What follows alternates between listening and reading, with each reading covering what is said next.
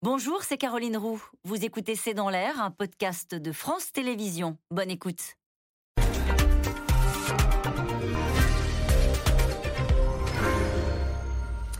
Bonsoir à toutes et à tous. Nous attendons vos questions SMS, Internet et réseaux sociaux pour alimenter notre discussion. Le premier message d'Emmanuel Macron au gouvernement Bande 2. Vous devrez tenir. Le président qui a conduit un conseil des ministres avec une équipe remaniée anticipe donc des temps difficiles. Le remaniement qui est intervenu plus tôt euh, dans la journée a été expédié avec un simple communiqué. Il faut dire que le casting ne présente aucun débauchage, aucune prise de poids qui donnerait un signal d'ouverture après les élections législatives. Emmanuel Macron s'en est expliqué. Il a pris acte du refus des partis de participer à un accord de gouvernement, alors même que la France insoumise a annoncé déposer une motion de censure mercredi, jour du discours de politique générale d'Elisabeth Borne. Alors que retenir euh, de ce remaniement qui sont les entrants, les sortants? Cette nouvelle équipe a-t-elle plus de chances de décrocher des majorités, des compromis à l'Assemblée? Remaniement Le bras de fer commence, c'est le titre de cette émission. Cette émission avec nous. Euh, pour en parler ce soir, Christophe Barbier, vous êtes éditorialiste politique, directeur de la rédaction de Franc-Tireur.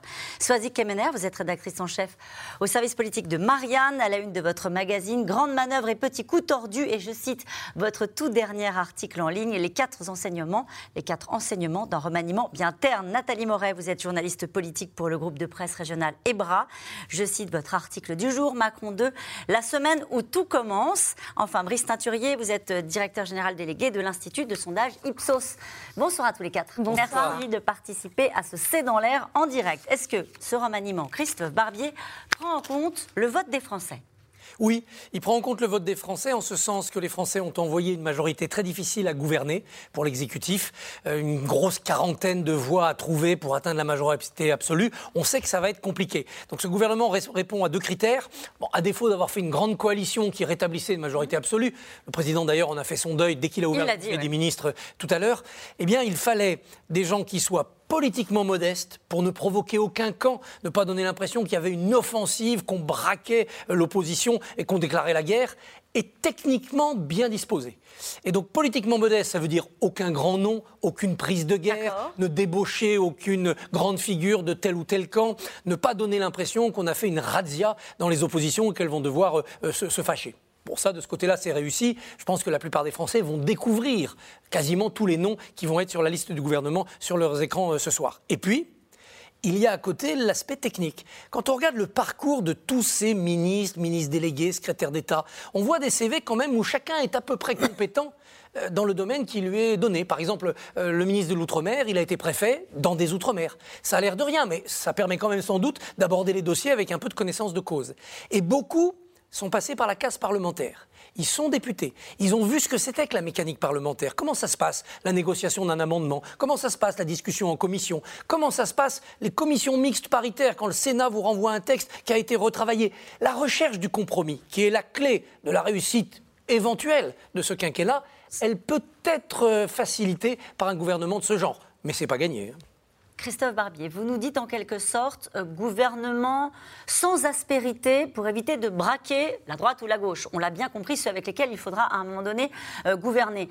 Ça ne se fait pas sous contrainte, ça Je veux dire, est-ce que c'est au fond euh, une solution par défaut de la part du gouvernement Parce qu'ils auraient essayé de débaucher et parce qu'ils n'auraient pas réussi à le faire? On apprend cet après-midi sur le site du Figaro que le professeur Juvin a refusé d'entrer dans ce gouvernement issu des LR en, quelques semaines, en deux semaines, on est passé de union nationale à coalition, puis de coalition à coopération, c'était le terme employé par Emmanuel Macron il y a même une semaine, et de coopération à même pas soutien sans participation.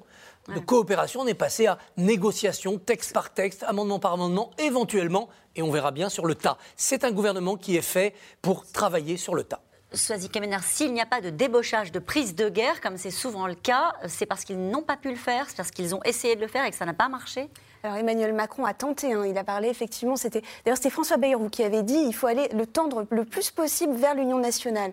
Emmanuel Macron avait laissé entendre pourquoi pas des LR aux communistes. On s'est demandé à un moment si certains communistes ne seraient pas tentés par une entrée au gouvernement.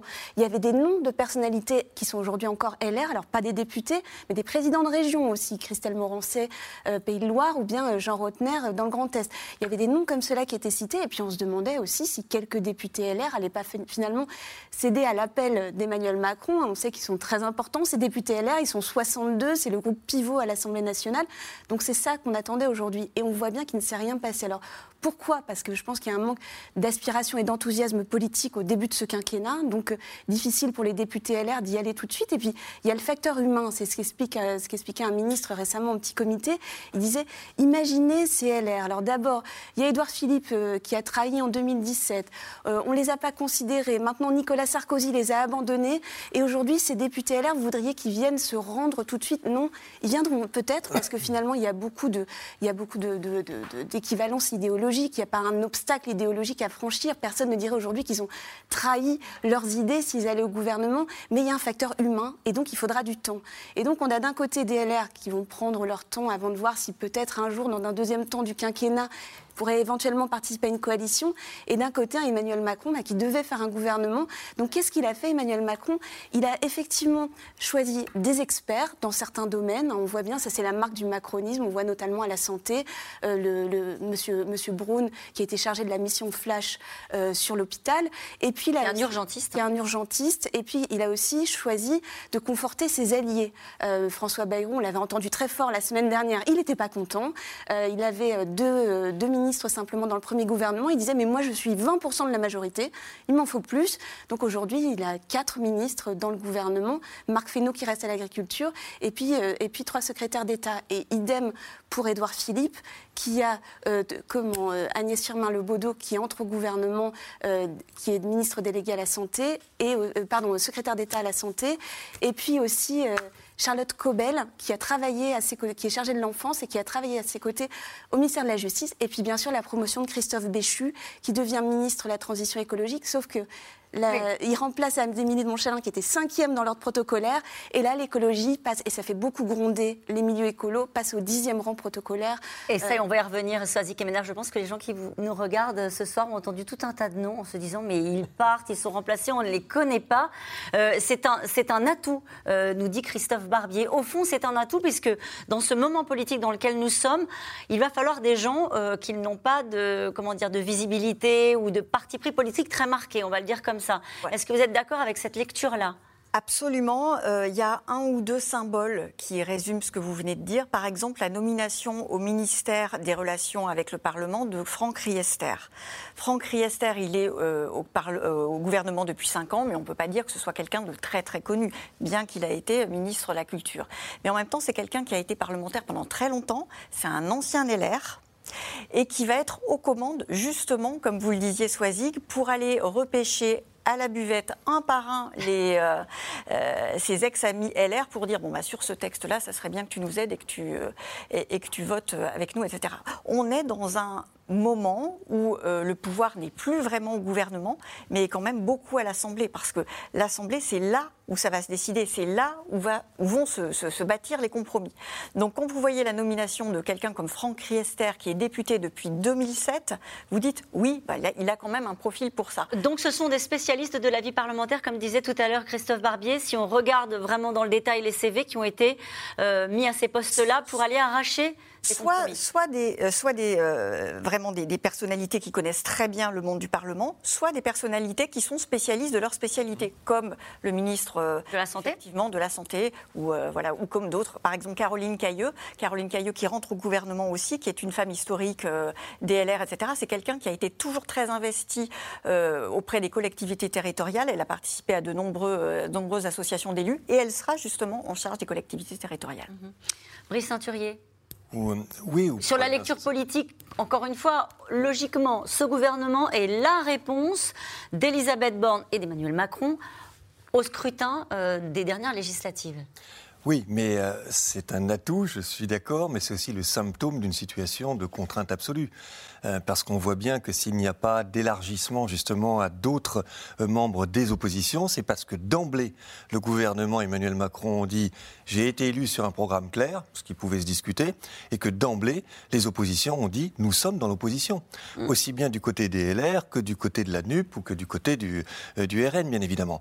Alors après, tout le monde entonne la musique de mais au cas par cas dans l'intérêt du pays. Nous trouverons des compromis euh, utiles aux Français. Mais d'emblée, moi, ce qui me frappe, c'est que vous avez une position, au moins c'est clair, mmh. qui a été affirmée de part et d'autre et qui n'est pas du tout une position qui plaide pour, si ce n'est une grande coalition, du moins une composition un peu élargie. Donc quand vous êtes dans une situation aussi contrainte, eh bien effectivement, vous êtes obligé de vous rabattre sur des gens qui connaissent très bien leur secteur. On en a cité mmh. quelques-uns. Il y a aussi Olivier Klein qui vient de l'Agence nationale de la rénovation urbaine et qui ira au logement.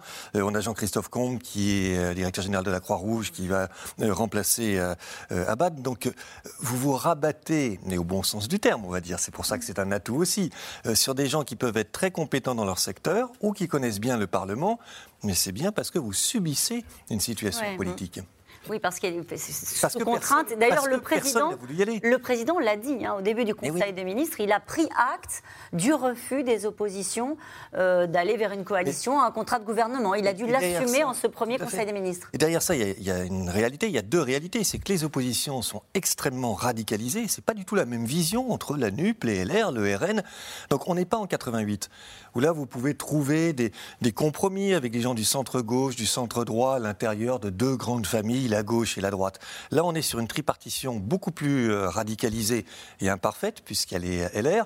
C'est ce qui fait qu'on ne peut pas coaguler aussi facilement euh, les forces politiques. Et puis la deuxième raison, c'est que personne n'a envie d'aller sauver le soldat Macron quand il estime euh, que le soldat Macron est affaibli. Alors, Donc moi, je crois que c'est un gouvernement en sursis. C'est-à-dire que dès le début, on est dans une situation de contrainte et que c'est un gouvernement en sursis. Et vous ne croyez pas si bien dire, parce que parmi les premiers mots d'Emmanuel Macron à cette nouvelle équipe, ça a été de leur dire il va, il va falloir tenir il vous faudra tenir.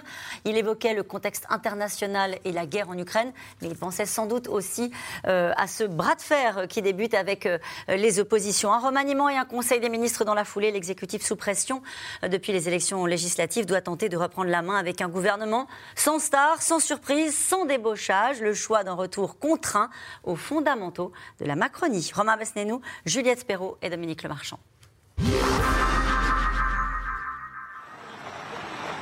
Pour certains d'entre eux, c'est une première. Conseil des ministres cet après-midi à 16h avec les 42 membres du nouveau gouvernement Borne. L'exécutif veut se montrer au travail après des semaines de flottement et un remaniement express ce matin. Emmanuel Macron prévient ses troupes. Le quinquennat s'annonce compliqué convient de prendre acte de l'absence de volonté des partis de gouvernement de participer à un accord de gouvernement. Notre pays a besoin de réformes, de transformations dans les politiques publiques que vous aurez euh, apportées durant les années qui viennent. Il a besoin aussi d'esprit de responsabilité pour euh, bâtir des compromis exigeants.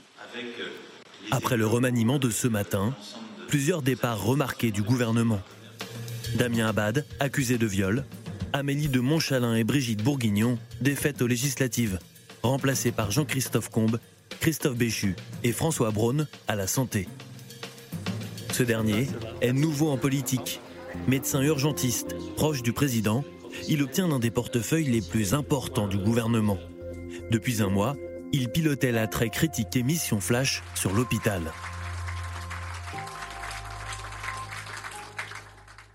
La santé est une préoccupation principale des Français. C'est une priorité pour le président de la République. Les attentes sont fortes, elles sont légitimes. Autre promotion, Christophe Béchu, maire d'Angers et proche d'Édouard Philippe, nommé ministre de la Transition écologique. C'est cette écologie d'action résolue, ambitieuse, portée par des élus de terrain que nous allons faire en sorte de décliner. Un mauvais signal pour les écolos. Une chose est déjà certaine, jamais croiser Christophe Béchu sur la moindre lutte écologiste. Méfiance aussi de l'ONG Greenpeace. Nommé à un poste si important un politique sans expérience sur les enjeux de transition écologique et qui n'a quasiment jamais pris position sur les questions nationales ou internationales démontre un réel manque d'ambition. Autre changement dans le gouvernement, le retour de Marlène Schiappa en tant que secrétaire d'État chargée de l'économie sociale et solidaire. Clément Beaune passe au transport et Olivier Véran devient porte-parole du gouvernement. Un manque de nouveautés moqué depuis ce matin par l'opposition. Pour Marine Le Pen, ceux qui ont échoué sont tous reconduits. Manuel Bompard de la France insoumise, lui, ironise. Il y a manifestement peu de volontaires pour grimper à bord du Titanic. Franchement, entre nous, on a plutôt le sentiment qu'on prend les mêmes et on recommence.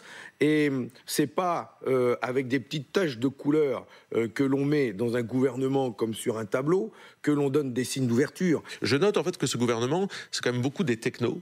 On parle de Jean-François Caranco euh, à l'outre-mer, de François Braun à la santé, des gens qui ont probablement des compétences techniques, mais qui ne sont pas des Or, on a bien vu euh, la difficulté qu'avaient souvent euh, des technocrates à enfiler un costume de ministre. Seule prise d'ouverture de ce remaniement, l'ancien socialiste Olivier Klein, nommé ministre de la Ville. Aucune prise de guerre, aucune surprise venue des LR, contrairement à certaines rumeurs récentes. Le parti de droite veut s'inscrire dans l'opposition. J'ai l'impression que le président était dans une forme de duplicité parce qu'à aucun moment, d'abord, euh, il n'a proposé de projet sur le fond comme à l'allemande où nous pourrions être autour de la table et nous entendre en fait sur des questions de sécurité, sur la réduction de la dette, sur les questions de pouvoir d'achat. Euh, non, on a l'impression que c'était en fait un jeu de dupes et que euh, fondamentalement sur le fond, nous n'avons pas eu de garantie.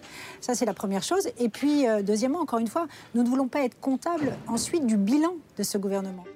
Ce mercredi, la Première ministre Elisabeth Borne prononcera son discours de politique générale à l'Assemblée nationale et ne devrait pas se soumettre à un vote de confiance. La France insoumise vient d'annoncer qu'elle déposera une motion de censure contre le gouvernement. Que le bras de fer commence.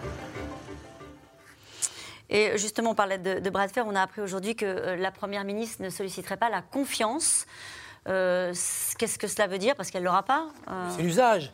En période de majorité relative, pourquoi demander la confiance? Ni Michel Rocard, ni Pierre Bérégovoy, ni Edith Cresson, qui se sont succédés dans cette période 88-93, ne l'ont demandé. Parce qu'ils savaient très bien qu'ils n'auraient pas la confiance et que ça les mettait, ça les mettait en péril. Euh, il n'y a pas d'obligation juridique à demander la confiance et ça aurait été joué à la roulette russe politique. À la place de ça, au contraire, il y aura une motion de censure déposée par la France Insoumise qui va obtenir quoi? Les votes de la France Insoumise peut-être une partie des votes de la NUPES, mais peut-être pas de tous les membres de la NUPES. On va déjà peut-être voir quelques défaillances parce que certains n'approuvaient pas cette provocation d'entrée. Et puis c'est tout. Donc euh, elle a eu raison, Elisabeth Borne, de ne pas de se mettre dans ce tractard. Elle a assez de vraies difficultés à affronter pour piloter le bateau pour pas s'en rajouter. Alors nous continuons à essayer de décrypter ce remaniement avec cette question de Philippe dans le Vaucluse. Quand on reprend les mêmes en les laissant au poste clé, peut-on appeler cela un remaniement? D'abord, c'est un remaniement après les législatives. Donc ça a toujours été un petit peu le cas. C'était le cas en 2017, c'était le cas en 2012. Le deuxième gouvernement qui suit après les législatives ne, change pas beaucoup par rapport au premier. Il n'y a pas de démission d'ailleurs. Oui, il n'y a pas de démission d'ailleurs. Je ne sais même pas si on doit l'appeler techniquement euh, Elisabeth Borne 2, je, n'en suis pas sûre. Un bis. Oui, voilà, c'est ça. Après, c'est plutôt un élargissement euh, un élargissement euh, aux bornes de la Macronie. J'allais dire, on voit qu'il y a des gens qui viennent de territoires de progrès, euh, de chez Horizon, de, chez, de chez le Modem. C'est plus un rééquilibrage politique. Mais sur les poids lourds sur les poids lourds. C'est vrai qu'effectivement, on a l'impression que quand on dit on prend les mêmes et on les laisse au poste clé, dans cette question-là, je pense qu'il y a aussi une allusion à Bruno Le Maire, à Gérald Darmanin, qui sont donc renforcés. Bah oui, mais qu'est-ce qu'on aurait dit si au bout de six semaines, on débarquait euh, euh, Bruno Le Maire? C'est quand même euh, assez compliqué. Encore une fois, ça a toujours été le cas quand il y a des, enfin, quand il y a des remaniements ou des ajustements juste après les élections législatives ce sont des ajustements. Sur les deux poids lourds, qu'est-ce qu'on peut dire Sur Bruno Le Maire et Gérald Darmanin, il y en a un qui récupère euh, visiblement quelques ministres, qui reprend du, du poids avec un gros ministère de l'Intérieur, notamment, je pense à Gérald Darmanin. Oui, alors il y a, y a, y a deux hommes forts euh, derrière euh, Elisabeth Borne, effectivement. Il y a le numéro 2 du gouvernement, Bruno Le Maire, qui a maintenant une équipe politique très très forte et très aguerrie autour de lui à Bercy, puisqu'il a avec lui Gabriel Attal qui s'occupe des comptes publics, il a maintenant Jean-Noël Barrot qui s'occupe du numérique, qui vient du Modem, qui est reconnu pour ses qualités, pas obligatoirement sur le numérique, mais c'est un très bon politique. Olivia Grégoire, ancienne porte-parole du gouvernement. Alors elle, elle est rattachée à Matignon, mais elle était quand même sur la photo de famille euh, à Bercy, puisque elle va s'occuper, euh, elle, va s'occuper désormais des PME et de l'artisanat. Pardon, elle n'est pas rattachée à Matignon, je vous dis une bêtise. Elle est bien à Bercy, euh, parce qu'il y a plusieurs, il y a plusieurs ministres qui sont rattachés à deux ministères en même temps. il y a aussi Roland Lescure, Roland Lescure qui est un proche de, qui est un proche d'Emmanuel Macron, qui est d'ailleurs pressenti pour la présidence de l'Assemblée nationale et qui était président de la commission des affaires économiques euh, dans la première partie du. Donc ça commence à faire beaucoup de monde autour de, autour de, Bruno, Le Maire. Et d'ailleurs, il a, fait, il a posté un selfie très content de sa nouvelle équipe. Mm. Ça, c'est pour Bruno Le Maire. Et ensuite, euh, c'est intéressant de voir ce qui se passe aussi à l'intérieur, qui est élargi à l'outre-mer, avec Jean-François Carinco. Alors, Jean-François Carinco, ce qui est intéressant, c'est que vous savez que Gérald Darmanin est très proche de Jean-Louis Borloo. Or, c'est un ancien préfet, euh, Jean-François Carinco, mais qui a été à plusieurs reprises directeur de cabinet de Jean-Louis Borloo. Les deux hommes sont restés proches. Et on sait que Gérald Darmanin s'entend toujours très bien avec Jean-Louis Borloo. Donc, il y, y, a un clin d'œil là évident à l'ancien maire de Valenciennes. Et puis Jean-François Carinco, c'est aussi l'homme qui était là pendant la crise des carburants en 2010. Euh, on s'en souvient, c'était à la toute fin du, premier gouvernement Fillon, juste avant le, remaniement. C'est-à-dire à cette crise des carburants que Jean-Louis Borloo avait dû en grande partie de ne pas accéder à son rêve, c'est-à-dire Matignon. Donc c'est quelqu'un qui est très aguerri aux crises. Donc on sait qu'il y a un gros travail à faire en Outre-mer, surtout avec les résultats euh, des élections, que ce soit les élections législatives ou présidentielles. la Macronie a beaucoup perdu de plume. Donc ça va être le travail de Jean-François Carinco, mais sous l'autorité de Gérald Darmanin. Et ça, c'est nouveau, donc il élargit. Donc une première ministre et deux poids lourds. Exactement et deux poids lourds, et pas trois poids lourds. C'est que moi, ce qui me frappe, c'est que le pôle régalien est très bien représenté avec Darmanin, comme quoi d'ailleurs euh, euh, la crise du, Stade de France n'y a pas porté préjudice, au moins pour son poids politique. Euh, il est plutôt renforcé, élargi, ce qui donne l'idée d'une priorité qui va être accordée aussi aux, aux, questions de sécurité. Deuxième priorité, c'est évidemment l'économique. Et là, on a Bruno Le Maire qui est renforcé, mais on n'a pas l'équivalent de Bruno Le Maire et de Gérald Darmanin sur l'environnement. Et c'est là où on voit bien tout de suite qu'il y a uh, quand même des priorités qui commencent à se dégager, qui sont beaucoup plus sur l'économique et sur le régalien que, me semble-t-il, sur l'environnement. Puis dernière remarque par rapport à votre euh, reportage, quand Roussel dit euh, sont les mêmes ou qu'on adresse cette critique, ben oui, mais il fallait y aller si on voulait pas les mêmes. Donc on ne peut pas faire ce reproche objectivement au gouvernement à partir du moment où d'autres forces politiques n'ont pas voulu les rejoindre. Forcément, on tourne avec globalement à peu près les mêmes politiques. Je m'arrête sur ce que vous expliquez sur l'écologie sur parce que c'est vrai que là il y a une vraie inflexion. On se souvient du Borne 1. Euh, là, pour le coup, il y avait la volonté d'expliquer que c'était un gouvernement où l'écologie était transverse sur tous les ministères. Il y avait une espèce de pôle euh, autour d'Elisabeth Borne. Là, les choses sont un tout petit peu différentes. Vous êtes d'accord avec ça ou pas? Alors c'est d'ailleurs Christophe Béchu, hein, ministre de la Transition écologique et de la cohésion des territoires. Ça recule dans l'ordre protocolaire, mais les écologistes n'ont pas fait offre de service. Julien Bayou a été reçu à l'Élysée, il a fermé la porte. Mm. Il ne voulait ni participer à une coalition gouvernementale, ni garantir que, par exemple, sur ces grands sujets de transition écologique, il y aurait un vote favorable à l'Assemblée de ce qui serait proposé. À partir de là, on peut considérer qu'Emmanuel Macron revient sur ses priorités à lui. Il ouvre le Conseil des ministres en disant il y a la guerre. Il y a la guerre. Pendant que la petite euh, camarilla politique se préoccupe de l'affaire Abad, de l'affaire Coquerel et d'autres sujets domestiques, euh, on est loin des grands tourments géopolitiques au milieu desquels Emmanuel Macron a baigné pendant une semaine avec ses rendez-vous internationaux. Tempête géopolitique, tempête économique. C'est pas étonnant si on retrouve le régalien protecteur, intérieur, défense, justice et l'économique au, premier rang du, gouvernement. Quand on parle des urgences, j'imagine que même Emmanuel Macron ne considère pas l'écologie comme ne faisant pas partie des urgences. Euh, on, on l'a vu et compris dans les agendas européens qu'il a défendu lui-même. Mais il faut avoir les moyens de ces urgences et visiblement les moyens de la transition écologique, ils vont être à Bercy. Hum. Avec ce Bercy renforcé, ou quand on va prendre des mesures sur le pouvoir d'achat, quand on va décider du budget, quand on va euh, piloter les investissements en, France et les aides aux entreprises, il y aura une coloration verte, mais ça se fera à Bercy. Vous considérez que c'est l'un des enseignements majeurs de, ce, de ce remaniement ou pas? J'allais dire ce recul euh, mais peut-être cet ajustement, je ne sais pas le mot que vous choisirez, pour définir le, fait que euh, l'écologie est peut-être un peu rétrogradée dans les, les, ambitions de cette nouvelle équipe. C'est un repli défensif.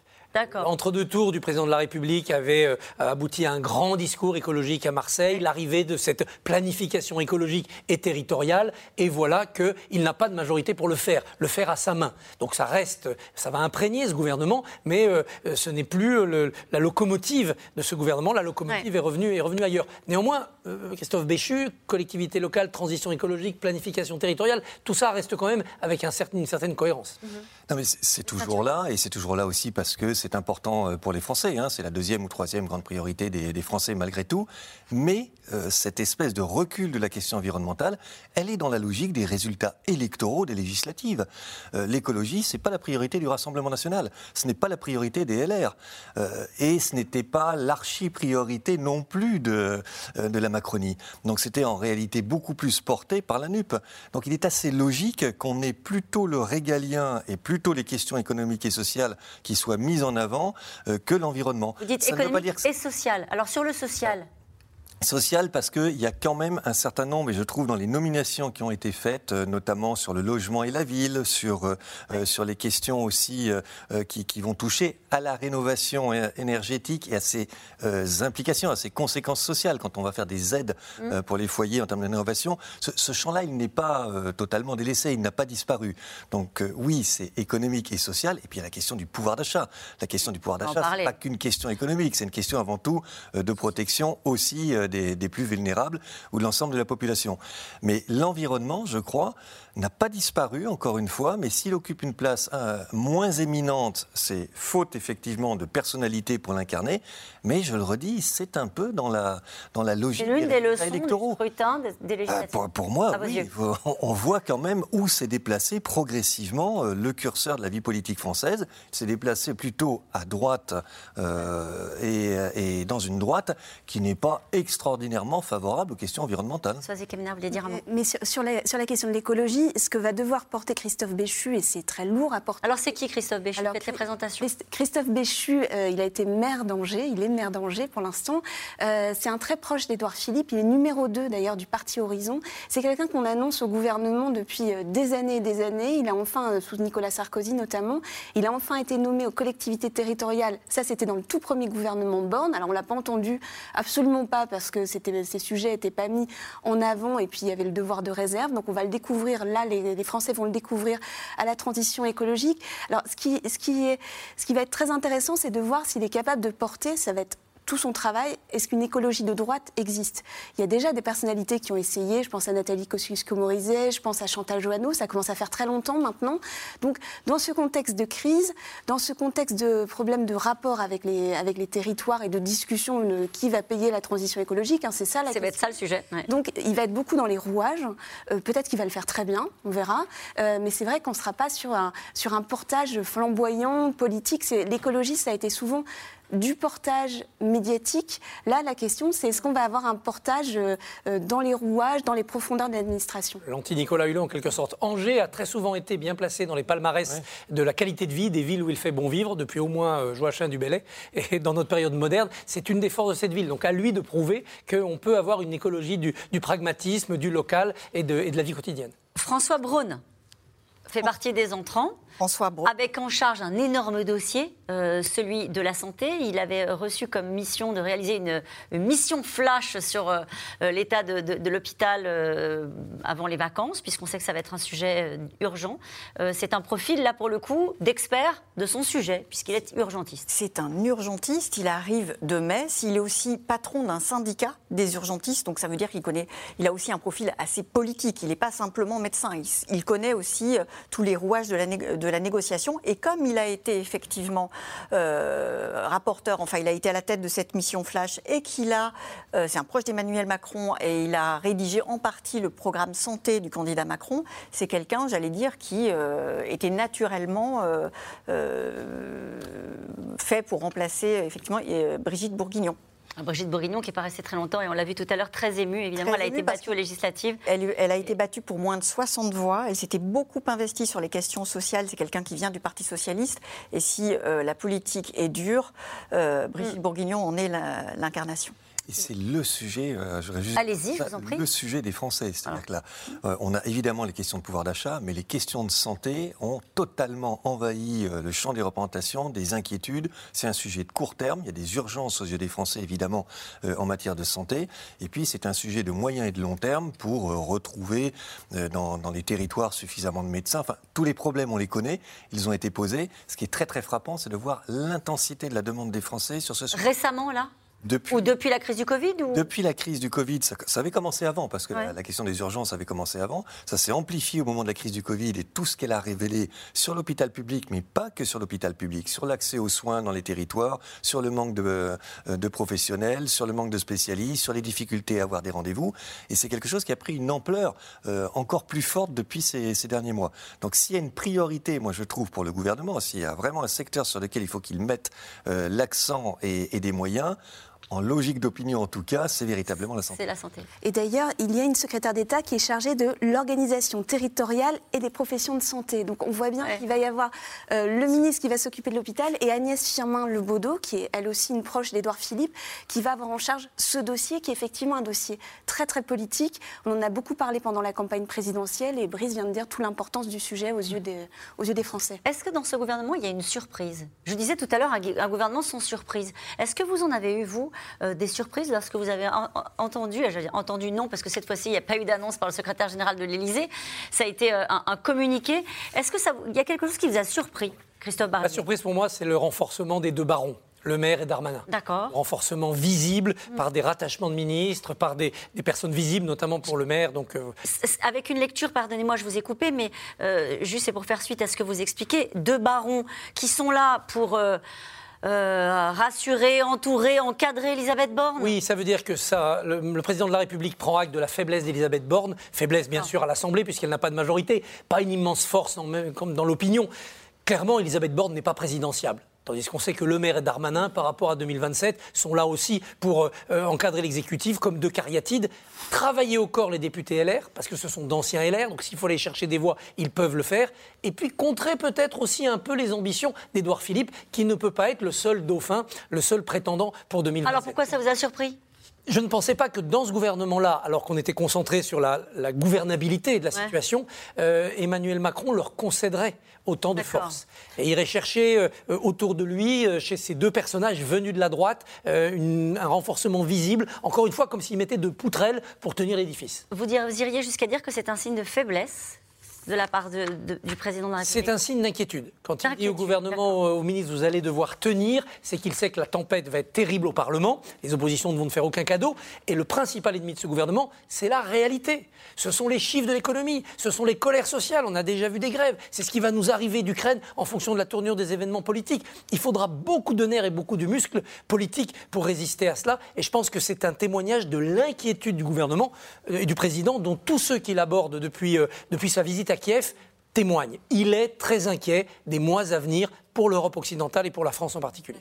Pour rebondir sur ce que disait Christophe, euh, pour, faire, pour montrer cette inquiétude et pour illustrer cette inquiétude, il y a aussi comme surprise la nomination d'Olivier Véran en tant que porte-parole euh, du gouvernement que personnellement, moi, je n'attendais pas. Et là, le retour de Marlène Schiappa. Qui sont Olivier Véran et Marlène Schiappa? Ce sont deux personnalités qui ont été très identifiées durant le, pré- pré- le précédent quinquennat, contrairement à d'autres ministres, et qui seront sans doute très présents dans les médias. Évidemment, euh, Olivier Véran pour porter la parole du, du- du gouvernement, mais aussi Marlène Schiappa, qui est quelqu'un qui est très identifié par les Français. Et là, elle revient euh, au poste plus technique de l'économie sociale solidaire et de la vie associative.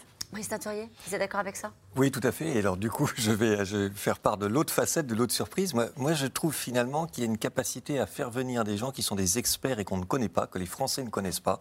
Ça avait déjà été le cas avec le, le début du premier quinquennat. Et euh, quand on voit, on les a cités, Françoise Braun, mais on a aussi Laurence Boone, qu'on n'a pas encore cité, qui est une économiste, qui, qui va arriver à l'Europe. Finalement, il y a un alliage entre des vieux routiers de la politique, des poids lourds, et puis des, des experts. Je pense que plutôt que des techniciens, c'est des experts de leur domaine.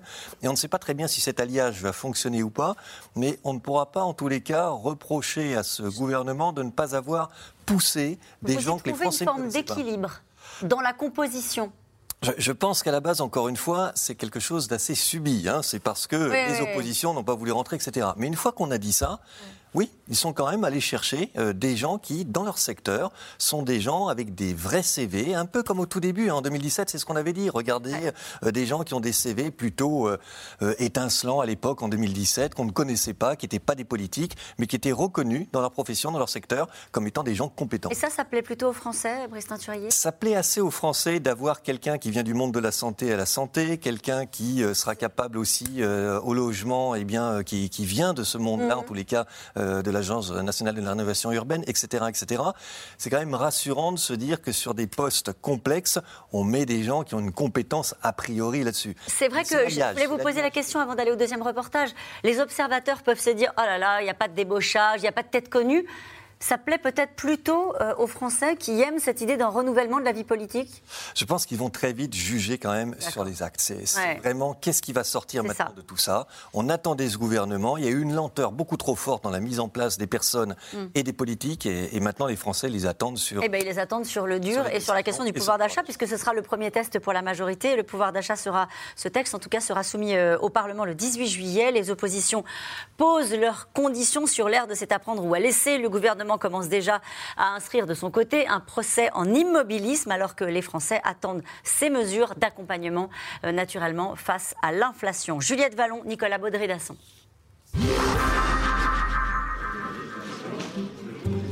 Remaniement ou pas, face à l'inflation, pas une minute à perdre. Alors que le ministre de l'économie n'est pas officiellement confirmé dans ses fonctions ce matin, le voilà qui monte au front avec une toute nouvelle mesure en faveur du pouvoir d'achat. Aujourd'hui, les promotions ne peuvent pas euh, excéder 34% de remise dans la distribution. Mmh. Je propose qu'on élève ce seuil à 50% pour qu'il y ait des prix cassés pour tous ceux qui en ont besoin. Des promos qui viennent donc s'ajouter à la liste des aides promises par le gouvernement dans le cadre de la loi sur le pouvoir d'achat.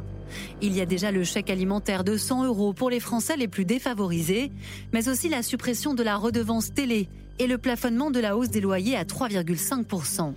De quoi donner des gages à l'opposition de gauche, selon Bruno Le Maire, qui met ses députés face à leurs responsabilités quand je vois que la France insoumise euh, dit avant même qu'on ait examiné le texte qu'il euh, refuserait le texte sur le pouvoir d'achat, vous pensez vraiment que les gens qui ont voté pour la France insoumise attendent des insoumis qu'ils bloquent un texte qui va revaloriser les retraites, qui va revaloriser les minima sociaux, qui va confirmer le bouclier sur l'énergie, qui va rajouter tout ce que j'ai indiqué sur euh, l'alimentation? C'est vraiment ça que l'on attend?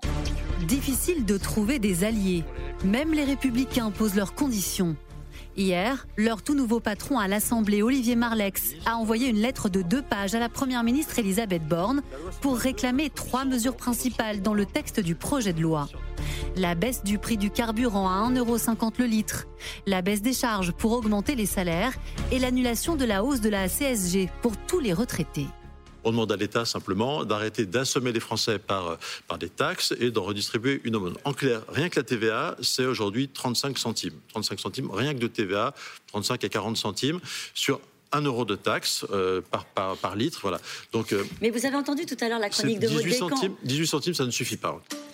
La bataille autour du pouvoir d'achat s'annonce donc acharnée, avec des partis d'opposition de tous les bords de l'échiquier, bien décidés à avancer leur pion à l'Assemblée tant qu'ils n'auront pas eu gain de cause. Pour nous, c'est largement insuffisant.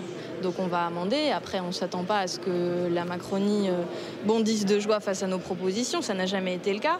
Mais on verra quels sont les rapports de force dans cette Assemblée nationale qui extrêmement renouvelé et où pour le moment, euh, sujet par sujet, le doute est permis sur euh, comment ça va pouvoir se, goupiller in fine pour les gens. Nous ne désespérons pas, peut-être que Emmanuel Macron va reprendre nos propositions sur euh, la baisse des taxes, sur la TVA à taux zéro sur 100 produits de première nécessité d'alimentation et d'hygiène, sur la réindexation des pensions de retraite sur l'inflation, comme c'est déjà a priori dans les, dans les cartons. Donc nous allons regarder de près. On ne sera pas une opposition dogmatique. Des logiques politiciennes à dépasser pour le candidat malheureux d'Europe Écologie Les Verts à la présidentielle, Yannick Jadot. Selon lui, il y a urgence à changer de logiciel pour éviter les blocages. Ce pays a besoin de réformes majeures ce pays a besoin d'apaiser un peu les tensions. Ce pays a besoin, j'allais dire, vous savez, on me dit souvent, ne dis pas ce mot compromis. Eh ben oui, faire un accord qui permet à notre pays d'avancer sur le climat, le social, l'économie, la démocratie. Mais vous eh ben, pensez qu'il y aura des... C'est à partir du 18 juillet que l'Assemblée nationale examinera le très attendu projet de loi pouvoir d'achat.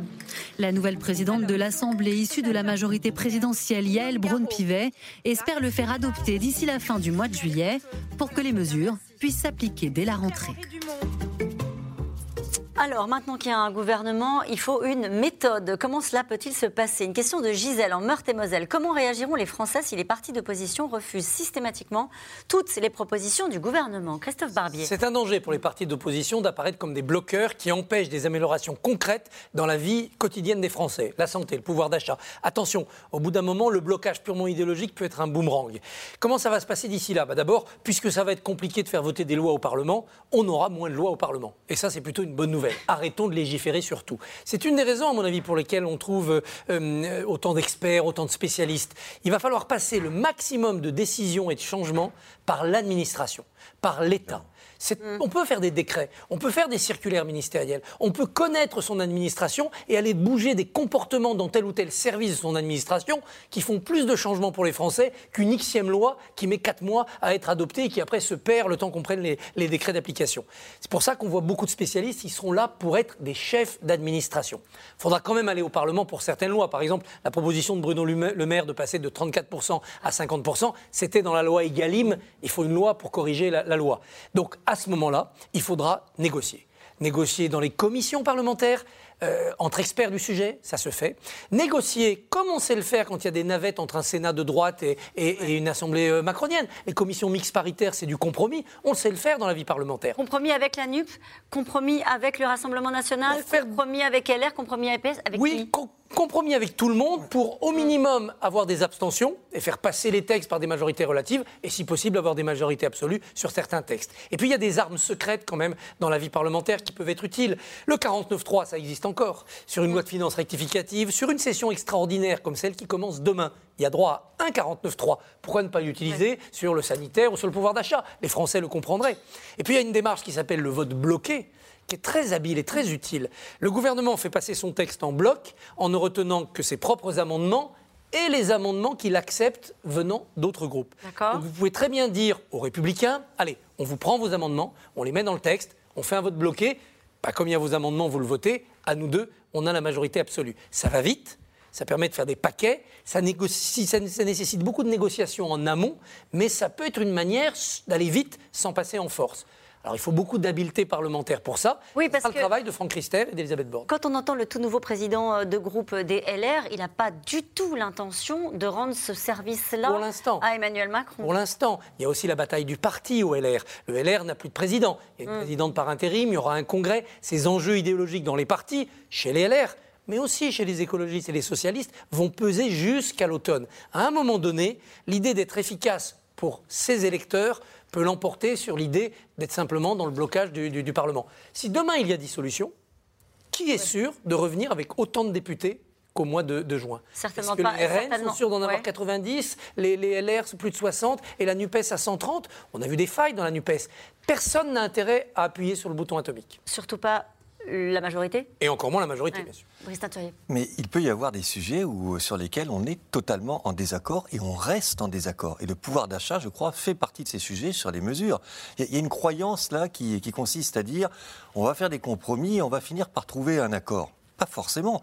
Quand vous avez sur le pouvoir d'achat euh, des euh, oppositions qui veulent le blocage des prix ou la baisse de la TVA et un gouvernement qui dit l'inverse, qui veut des aides ciblées mais pas euh, la baisse de la TVA, je ne vois pas quel type de compromis on peut trouver.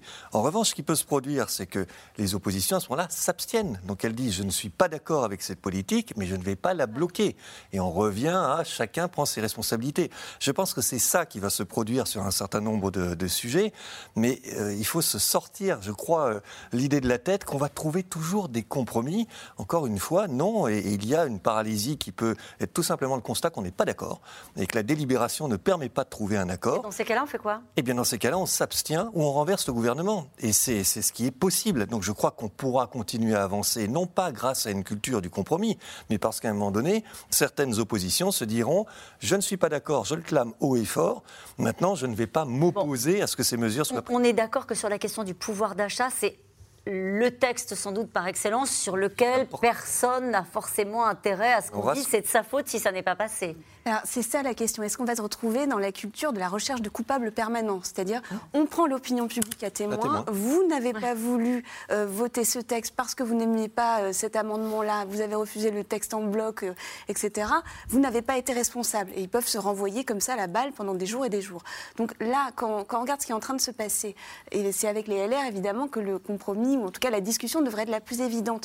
Mais quand on regarde ce qui est dans la corbeille euh, de, propositions euh, de LR, et notamment l'essence à 1,50€ et qu'on a en face un Bruno Le Maire qui dit ça compte 50 milliards, c'est hors de question, vous ne pouvez pas défendre, vous ne pouvez pas dire défendre le, les, les, finances publiques et en même temps proposer cette proposition, ce n'est pas raisonnable. Et de l'autre côté, on a LR qui regarde Bruno Le Maire en disant vous avez dit que la cote mm. d'alerte était atteinte sur les finances publiques, mais vous proposez des chèques. Ce à quoi Bruno Le Maire répond Je propose des chèques euh, alimentation parce qu'il est hors de question que des gens ne puissent pas se nourrir correctement dans notre pays. Et c'est pour ça que je fais une différence sur ces sujets-là. Donc, pour l'instant, c'est un dialogue de sourds.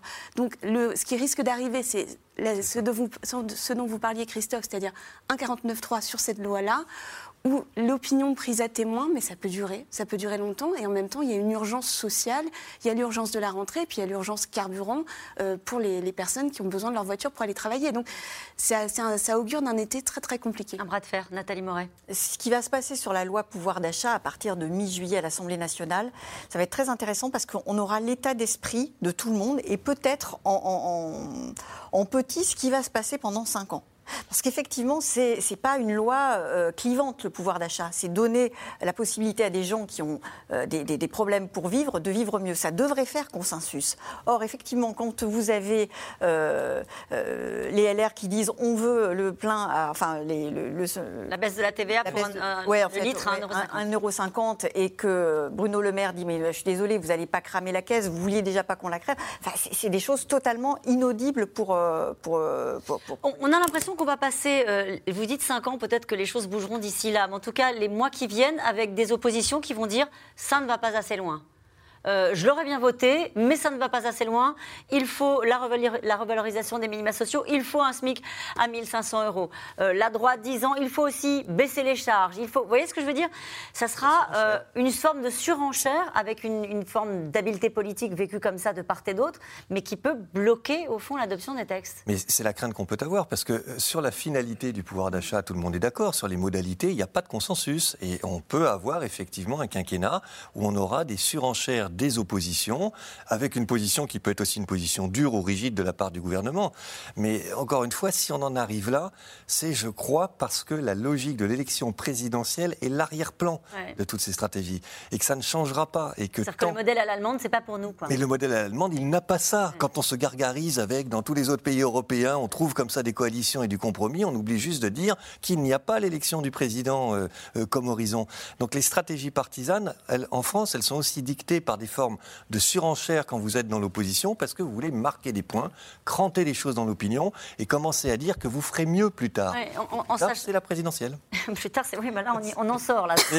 C'est un peu de temps, si vous voulez bien. Et c'est pour ça que c'est totalement inédit et que ça n'a que très peu à voir, moi, je crois, avec 88 et Michel Rocard. Et, on parlait de, la NUPES, euh, qui, euh, en tout cas, la France Insoumise, qui réclame une commission d'enquête parlementaire euh, sur les prix et sur l'inflation pour savoir s'il y a certains interlocuteurs qui se font des marges on sent bien qu'il y a un activisme parlementaire de la France insoumise qui connaît très bien euh, les leviers sur lesquels elle peut jouer et qui va euh, politiquement euh, faire, faire exister son travail et, sa ligne vis-à-vis de, de celle du gouvernement. Oui, à la fois dans une logique de, blocage, d'imprécation, de destruction de l'action, et puis pour essayer de faire avancer ses idées.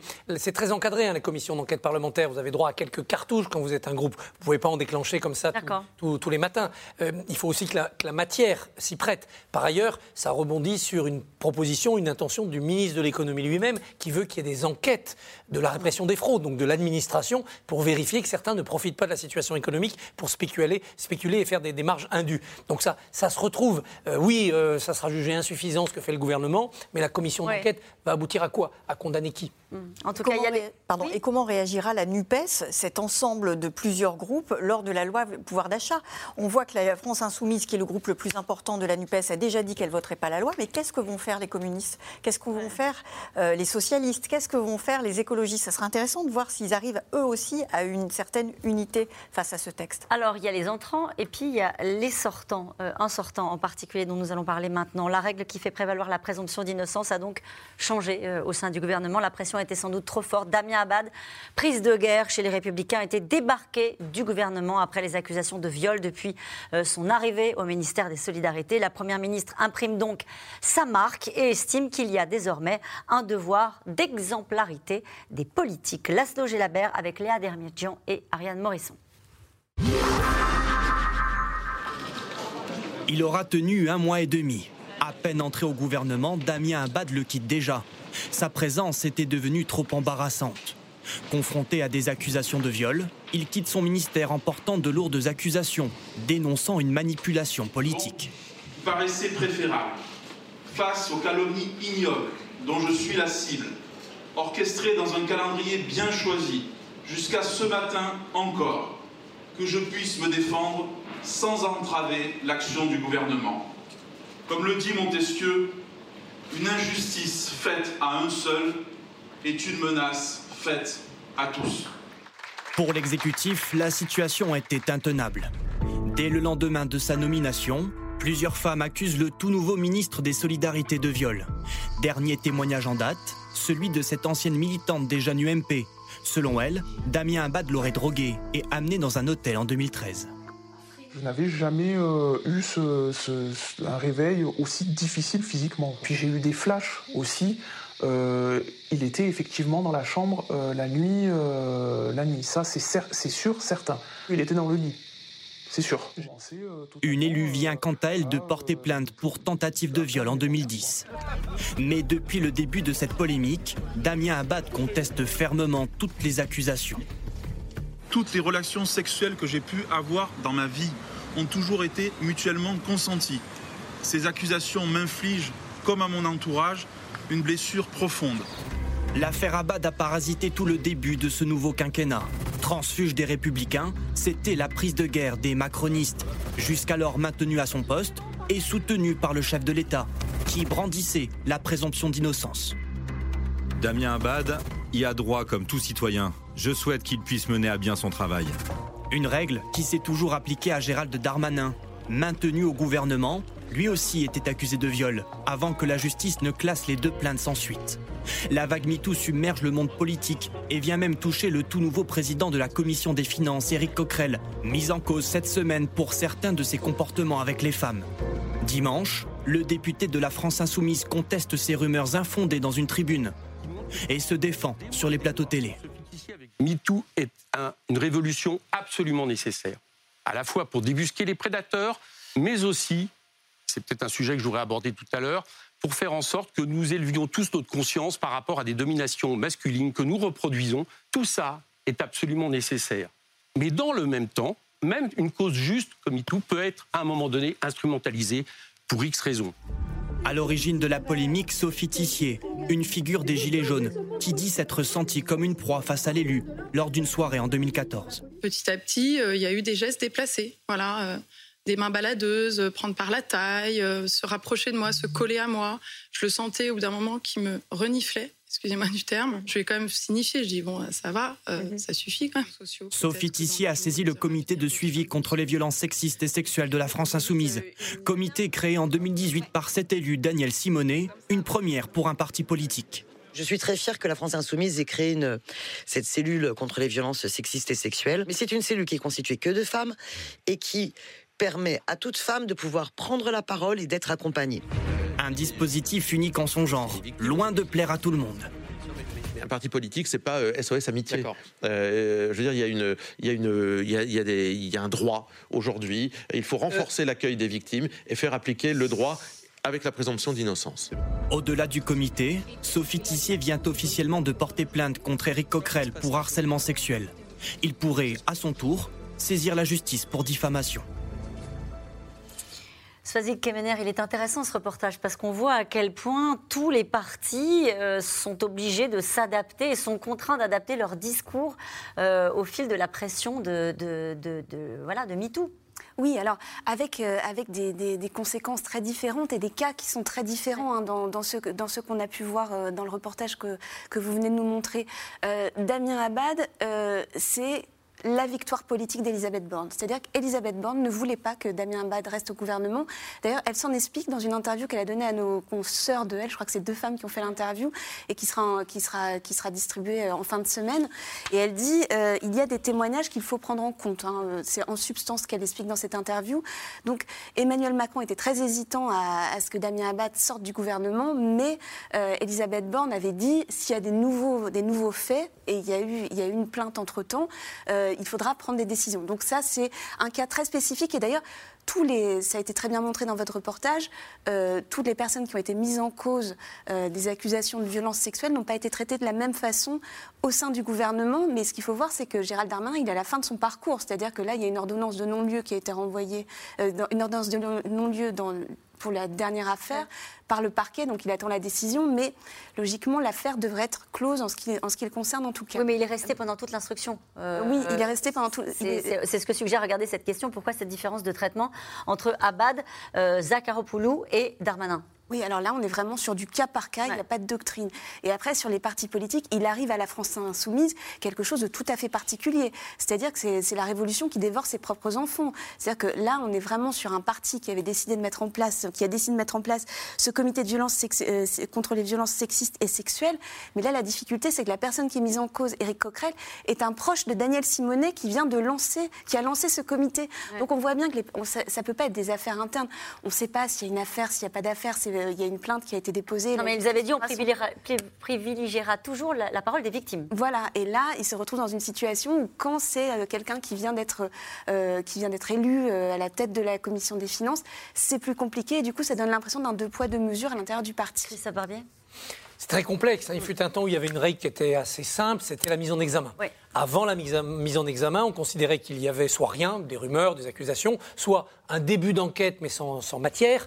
À partir de la mise en examen, qui correspond à des indices graves et concordants, on considérait qu'on ne pouvait pas être ministre ou pas avoir de responsabilité imminente. D'abord parce que par rapport aux accusations, le fait d'être dans l'univers du gouvernement, pas loin du garde des Sceaux, c'était compliqué. Et puis il fallait surtout pouvoir se défendre et laisser le gouvernement gouverner. Donc c'était une règle simple. Ça avait permis par exemple à Bernard Tapie bah, de sortir quand il y avait une plainte contre lui et puis de revenir après. Et puis cette règle a volé en éclats. Elle a volé en éclats parce que les cas se sont retrouvés de plus en plus complexes, où on avait l'impression qu'avant même la mise en examen, il y avait assez d'éléments concordants pour que ça soit politiquement intenable. Puis ça s'est matiné de comportements personnels, où on voyait des gens résister mieux que d'autres. Gérald Darmanin, malgré des accusations très graves, a tenu le choc, il s'est toujours expliqué. La justice, plusieurs fois, a, pro- a prononcé des décisions en sa faveur. Et puis dans une affaire qui n'avait rien à voir, mais qui était du même, du même fonctionnement, accusation et puis explosion en vol politique, François de Rugy qui, pour des homards qu'il n'a pas mangé, du vin qu'il n'a pas bu, des travaux qui étaient exemplaires, a craqué et s'est retrouvé lâché politiquement et a quitté un poste éminent du gouvernement, euh, sans qu'il y ait rien de judiciaire derrière. Donc on a l'impression d'une espèce de confusion, de, un peu de loi de la jungle, où c'est un peu euh, le plus malin, le plus fort, euh, celui qui a plus de chances qui va s'en sortir, sans que l'exécutif arrive à imposer une règle. Emmanuel Macron avait rappelé son attachement à la présomption d'innocence. On voit bien que ça ne tient pas face à une pression de la société, des médias, et puis à une polémique politique avec les, avec les LR. Et donc on est face à une complexité de situation qui fait qu'on peut aller d'un extrême à l'autre, c'est-à-dire l'impunité euh, que personne ne souhaite aujourd'hui et dont on voit bien qu'on n'ira plus jamais dans cette idée que euh, les, les victimes ne sont pas écoutées. Et puis jusqu'à un autre système qui serait tout aussi terrible, c'est que l'accusation vaudrait condamnation. Oui, bien sûr. Et ça, ça serait évidemment l'extrême inverse. Ça va pas être simple de piloter au cas par cas. Et quand Elisabeth Borne parle d'exemplarité, Surtout. qu'est-ce que ça veut dire?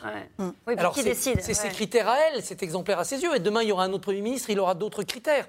Il fut un temps où l'exemplarité pour Yvonne de Gaulle, c'était de ne pas être divorcée. Elle ne voulait pas que son mari, euh, le général, prenne un, un ministre qui était divorcé. Aujourd'hui, ça nous fait sourire, bien entendu. Demain, il y aura peut-être d'autres critères d'exemplarité. Non seulement en termes de mœurs, mais par exemple, quelqu'un qui aura eu un, un redressement fiscal. Est-ce qu'on considérera qu'il ne peut plus jamais être ministre? Quelqu'un qui aura été condamné pour des faits de droit commun. On a des députés qui ont eu un passé un peu compliqué. Ils ont payé leur dette à la société, ils sont députés.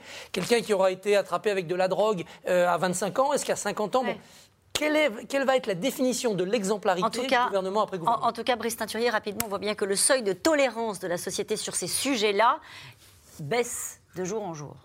Oui, il a baissé, mais euh, ce que je ne sais pas très bien, honnêtement, c'est si euh, la confusion qu'il y a entre différentes affaires qui parlent de choses très différentes. Dans un cas, on parle de soupçons euh, de viol avec quelqu'un qui aurait été drogué. Dans l'autre cas, selon la personne qui requiert, de drague lourde ou de main Ça n'a rien à voir. C'est quand même très différent. Donc je ne sais pas aujourd'hui si les Français euh, estiment qu'on voit trop- on va trop loin dans certains cas et si on commence à rentrer dans l'ère du soupçon, qui parfois est fondé, mais parfois est euh, terrifiant parce qu'il n'est pas fondé. Et euh, je me disais en, voyant ces affaires qu'il fallait qu'on ait une enquête qui discrimine un petit peu plus finement ces différentes situations pour savoir comment les Français se positionnent les unes par Et rapport donc, aux vous autres. allez la faire. Il me faut toujours quelqu'un qui est prêt. À, Alors, le message est passé. Je, je en tout cas, ce serait nécessaire. Je pense que ça serait nécessaire et intéressant, sans basculer non plus dans le tribunal de l'opinion publique mesuré par les enquêtes par sondage, qui est l'autre écueil. Mais on voit bien que collectivement, on a du mal à mettre, mettre ces, ces lignes-là. Euh, et nous revenons maintenant à vos questions. Macron ne persévère-t-il pas dans l'ignorance du résultat des urnes? Brice Teinturier. Bah, d'une certaine façon, il, il, se réclame de sa légitimité de l'élection présidentielle en disant j'ai été élu sur un programme clair, donc finalement je reste sur mes positions, à vous de me proposer des compromis, ce qui est à la fois pas illégitime, mais ce qui est une posture quand même assez rigide quand on a une position qui est une position de majorité uniquement relative. Et les oppositions, je trouve, sont exactement dans la même position euh, en disant mais finalement prenez euh, nos, nos, propositions à nous, ou alors c'est parce que vous refusez le compromis. Et c'est ce que Sosie Kemener disait tout à l'heure. Moi, ce que je redoute, c'est qu'on ait un jeu comme ça où on va prendre les Français à témoin et on va jouer au mistigris de qui ne joue pas le jeu de l'intérêt général, qui est le plus rigide. Et pour l'instant, je crois que la situation n'est pas décomptée. Le bras de fer peut commencer. Le, le bras de fer commence. Vous êtes d'accord avec ça, visiblement. Vous êtes Le gouvernement maintenant est, est, mis en place. On va rentrer dans le vif de ces sujets et progressivement, les Français se feront une idée. On prend les mêmes et on recommence. Euh, Est-ce que ça valait le coup de nous faire attendre autant? Christophe Barbier. À partir du moment où il y a eu tout ce cycle d'approche, de négociations pour des coalitions, pour des accords, le temps que la pression retombe, c'était pas un temps euh, illégitime et inutile. Le temps qui a été perdu, il a été perdu avant entre le deuxième tour de la présidentielle et, les législatives. Là, le gouvernement qui devait agir, agir, agir, selon le, le mot même d'Emmanuel Macron, n'a rien fait. Par peur, pour pas fâcher les Français, pour essayer d'enjamber l'élection, ça s'est retourné contre ce gouvernement. Après, c'est 15 jours pris de débats démocratiques qui ont permis aussi de féroces batailles pour l'attribution des postes à l'Assemblée. C'est pas un temps qui politiquement était, était inutile. Il a correspondu à un temps d'absence du président du territoire français. Ça a troublé les esprits aussi. Est-ce que vous pensez que ce genre de situation va nous conduire collectivement à aller plus vers les débats de fond ou euh, débat de posture politique politicienne, de prise à témoin de l'opinion euh... Les débats de fond, l'essentiel, ça va nous tomber dessus à la rentrée. Avec les chiffres de croissance qu'on a, avec les perspectives économiques, il va bien falloir à un moment donné se poser les problèmes réels de ce pays, euh, une réticence à l'effort et au travail, un vrai problème de redistribution des richesses, une, une, un problème de dette qui fait que, et c'est le mot le plus important des derniers jours, la cote d'alerte a été atteinte, a dit le ministre des Finances. Il n'y a plus de quoi qu'il en coûte possible, qu'il y ait une nouvelle vague de Covid ou d'autres ah. crises, il n'y a plus d'argent. Et donc tout ça, ça va être appelé à nous à l'automne. Il y a la question des débats de fond, mais je crois surtout de la clarté des positions. Mmh. Moi, je pense que le plus préjudiciable, c'est si on est dans un système où la responsabilité et la clarté des uns et des autres n'apparaît pas. Et si on aboutit à une forme de confusion, on ne sait plus qui est responsable de quoi, alors là, ce qui aurait pu être une expérience bénéfique tournera à une expérience épouvantable en termes d'image euh, de la politique. Sans accord avec des partis politiques d'opposition, ce nouveau gouvernement est-il viable? C'est la grande question. C'est la grande question. Est-ce que, ce gouvernement passera l'année ou pas? Est-ce qu'elle va durer un an ou pas? C'est déjà ce qu'on attend. On, est dans une situation inédite. Euh, on ne sait pas gouverner avec une majorité euh, relative où il manque une quarantaine de sièges. Donc, euh, ils vont apprendre en marchant. C'est aussi pour ça qu'il y a ce gouvernement avec beaucoup de profils très, experts et avec, encore une fois, des, profils et des poids lourds politiques, des grands connaisseurs de l'Assemblée nationale qui pourront négocier au cas par cas les voix. Mais en fait, si ce gouvernement tient, c'est par la peur qu'auront les députés d'opposition de ne pas être réélus en cas de dissolution. Donc il va tenir par, euh, il va tenir par, par ça, c'est par défaut. Euh, une question de Jean-Pierre dans le Barin. Le projet de loi sur le pouvoir d'achat pourrait-il euh, passer si le parti LR s'abstenait, Soazic Kemener euh, oui, c'est oui, possible. Il va, il va falloir qu'on refasse les calculs très précis. On va refaire les calculs tous les jours. Mais, mais non, NUPES plus RN, ça fait 220 et des poussières. Oui. La majorité, ça fait 245. Si les LR s'abstiennent, ça passe. Ça passe. Pour rendre du pouvoir d'achat aux Français, ne faut-il pas une justice fiscale? Oui, c'est un des aspects de cette redistribution des richesses, c'est un point de, de, fiscalité. Alors il ne s'agit pas d'augmenter les impôts parce qu'on est déjà dans une, une, couverture fiscale assez élevée en France, mais peut-être de, de, réfléchir à sa progressivité et puis d'être un peu malin pour inciter ceux qui ont les revenus les plus élevés à les remettre dans l'économie. Parce que c'est pas forcément en donnant de l'argent à ceux qui en gagnent peu qu'on fait de la redistribution, mais c'est en leur donnant de l'emploi. Et donc ce fameux ruissellement qui est un des grands échecs du premier quinquennat, on peut peut-être y arriver en mobilisant de l'épargne et du patrimoine des plus aisés pour euh, aider l'économie à repartir. En tout cas, on se souvient de cette phrase hein, d'Emmanuel Macron qui avait évoqué les profiteurs de guerre. Et certains y avaient vu une allusion à ce qui se passe notamment en Grande-Bretagne, hein, où les, les, grands groupes pétroliers ont été euh, taxés à hauteur de 25%. Alors pour l'instant, ça n'est pas du tout ce qui est prévu. Euh, Bruno Le Maire l'a exclu. Euh, quand est prévue la réforme des retraites? Une question de Michel en Haute-Garonne. Alors c'est vrai que ça n'a pas été évoqué. Est-ce que c'est encore prévu? Alors Pour l'instant, elle a disparu des discours. On voit bien, c'est le, le gros souci. déjà, il y a un problème de, de positionnement, c'est-à-dire qu'à Bercy, on entend il faut faire la réforme des retraites, pas, pour, pas pour payer les retraites, mais pour préserver notre modèle social, ce que disait Emmanuel Macron pendant la campagne présidentielle. Déjà, est-ce que sur ce point-là, ils vont trouver un accord avec d'autres partis? Pas sûr du tout. Euh, là, on est en train de nous dire, on va peut-être travailler sur l'assurance chômage, sur des sujets périphériques. Euh, l'idée, ce serait évidemment de travailler plus. C'est toujours ce qu'ils veulent obtenir. La philosophie est toujours là, mais les moyens d'y être. Parce que après, après, après le, pouvoir d'achat et après le texte santé, on ne sait pas ce qui est à la rentrée prévu. C'est le, grand vide. Enfin, si, il y a, la finance, la, la, loi de finances. Le, budget, le budget, naturellement, qui va être un, un gros sujet. Le discours de politique générale sera-t-il un test pour le gouvernement Borne 2 ça sera un test pour Elisabeth Borne, un test personnel, d'autorité, de souplesse. Elle s'adressera à la fois à une, assemblée qui lui sera hostile, mais aussi à l'opinion. Il faut qu'elle mette l'opinion de son côté et qu'on la considère courageuse, laborieuse au bon sens du terme. Regardez cette question de Charles dans les bouches du, Bouches du Rhône pour conclure. Les voix des électeurs mécontents ne semblent pas être entendues. Faut-il qu'elles se manifestent dans la rue pour cela? C'est peut-être le débouché si justement on ne trouve pas de compromis, si euh, le sentiment qui prévaut, c'est que malgré ces majorités relatives, eh bien, on n'y arrive pas. Merci à vous tous. C'est la fin de cette émission qui sera rediffusée ce soir à 22h35. Et je vous rappelle que vous pouvez retrouver C'est dans l'air quand vous le souhaitez en replay et en podcast. Belle soirée sur France 5.